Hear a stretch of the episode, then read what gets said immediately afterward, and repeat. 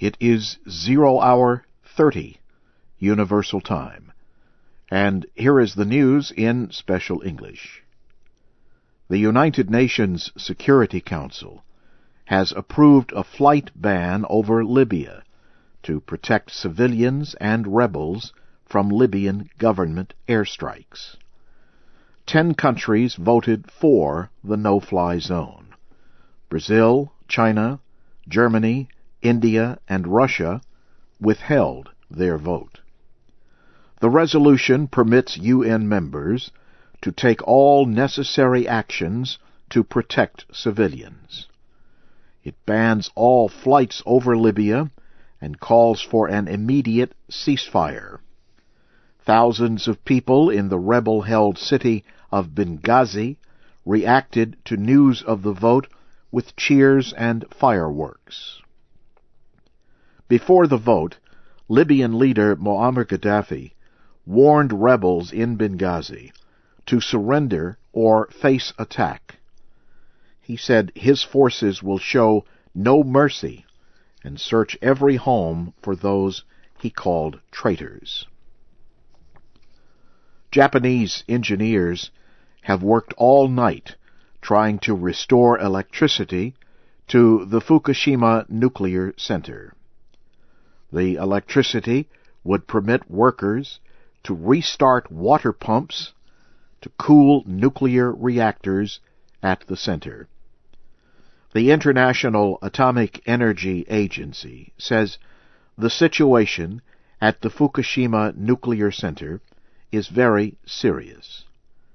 But the IAEA said the problems have not become worse in the past 24 hours. IAEA official Graham Andrew spoke to reporters in Vienna. He said radiation levels have risen a lot in some areas, as much as 30 kilometers from Fukushima. But he said radiation levels in Tokyo were well below those considered dangerous to human health. The United States House of Representatives has rejected a resolution calling for the withdrawal of American troops from Afghanistan by the end of this year. The vote was 321 to 93. The House rejected a similar measure last year. The resolution expresses the opinion of lawmakers and has no legal effect.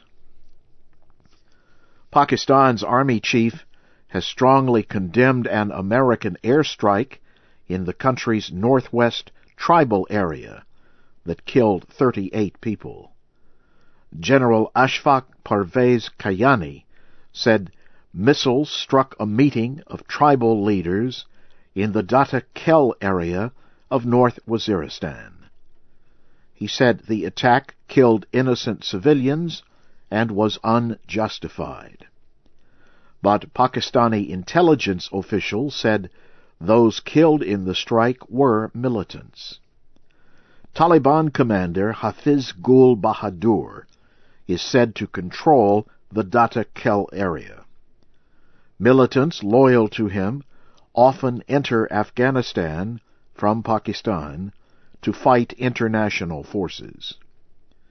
Officials say one of his chief supporters, Sharabat Khan, was at the meeting when the missiles struck. But it is not known if Khan was killed. You are listening to the news in VOA Special English. Opposition members in Bahrain say they will continue to peacefully protest against the government, although the government is using force against them. A group of opposition leaders told the French news agency AFP they will not surrender to the army or be forced into a fight with police. Bahraini officials arrested at least six opposition leaders after security forces drove pro-democracy protesters out of the center of Manama, the capital. Officials say communicating with foreign countries is among the charges against the opposition leaders. Tuesday, the government declared a three month state of emergency in an effort to end a month of protests. Opposition lawmakers in India say the government should resign after reports that the ruling party made secret payments to lawmakers. The Congress Party is accused of paying lawmakers to vote in support of the government in 2008. The opposition made its demands after an Indian newspaper published an American diplomatic communication released on the WikiLeaks website. The document reportedly told of an incident between an American diplomat and a Congress Party official. It said the party paid more than $2 million to each of four lawmakers to support the government of Prime Minister Manmohan Singh. Congress Party officials and the official have denied this. Sri Lanka has held its first local elections in two years on Thursday. Officials estimate that about 55% of the people who are permitted to vote did so. The voting was mostly peaceful. One person was killed and several were hurt in fighting related to the election. Voting results are expected Friday. Police in Nepal have arrested a former government minister. On Wednesday, the country's Supreme Court found Chiranjeevi Wagle of corruption. Wagle was arrested at his home after being sentenced to 18 months in prison and fined $550,000. Wagle is the leader of the main opposition party. He has denied any wrongdoing. He is the highest level Nepalese politician to be convicted of corruption. He held important government positions between 1990 and 2002. Thousands of protesters have gathered in Armenia's capital, Yerevan, to demand the resignation of the government. Protesters also called for new elections and the release of political prisoners. Opponents of President Serge Sarkisian controlled the main square of Yerevan. Security forces deployed to stop the protesters withdrew. The protesters accused the government of corruption. They said people were put on trial for political reasons after the unrest that followed the disputed election in 2008. Former Armenian President Levon Ter-Petrosyan spoke to the protesters and called for a change in the country.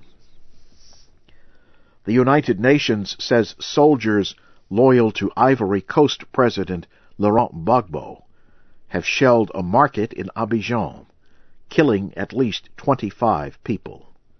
At least 40 others were wounded. The shells landed in a market in the Abobo area of the city. Forces loyal to Alassane Ouattara control that area. And now, here again is the major news. The United Nations Security Council has approved a flight ban over Libya to protect civilians from government airstrikes. Japanese engineers have worked all night trying to restore electricity to the Fukushima Nuclear Center in an effort to cool down its damaged reactors. And opposition members in Bahrain say they will continue to peacefully protest against the government. That's the news in VOA Special English.